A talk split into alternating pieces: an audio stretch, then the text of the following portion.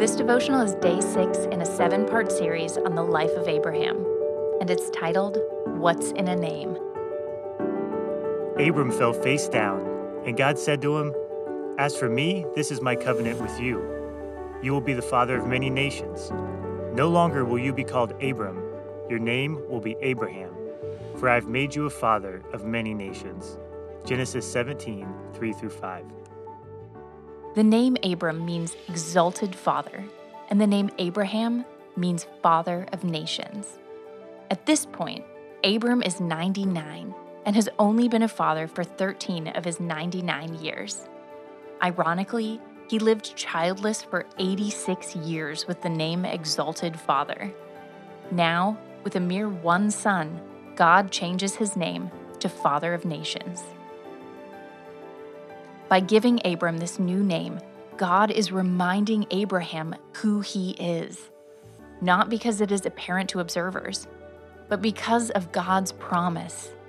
It might be laughable to onlookers to think of an old man with one son as a father of nations, but based on God's promise, it is a reality. This establishes an important connection between faith and speech.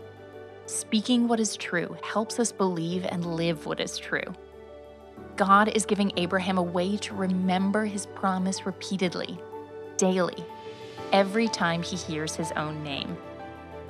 When we believe, we are given a new identity in Christ. We are new creations with new desires and new gifts. But our old man is still there and doesn't want to be supplanted. Let's speak this new reality. We are receptacles of the Holy Spirit. We are children of the royal King. We are filled with the resurrected power of Jesus. This is what is true. Let's speak it. It is our new identity, our new name. Our old nature is still a reality, but it is no longer our master unless we choose it to be. Speaking what is true helps us shift our perspective of ourselves from what we were, the old man, to what we are, a new creation. Let's speak our new name, our new identity, and live our new nature. In doing so, we will be walking in the footsteps of Abraham. Ponder today. Speak often what is unseen but true.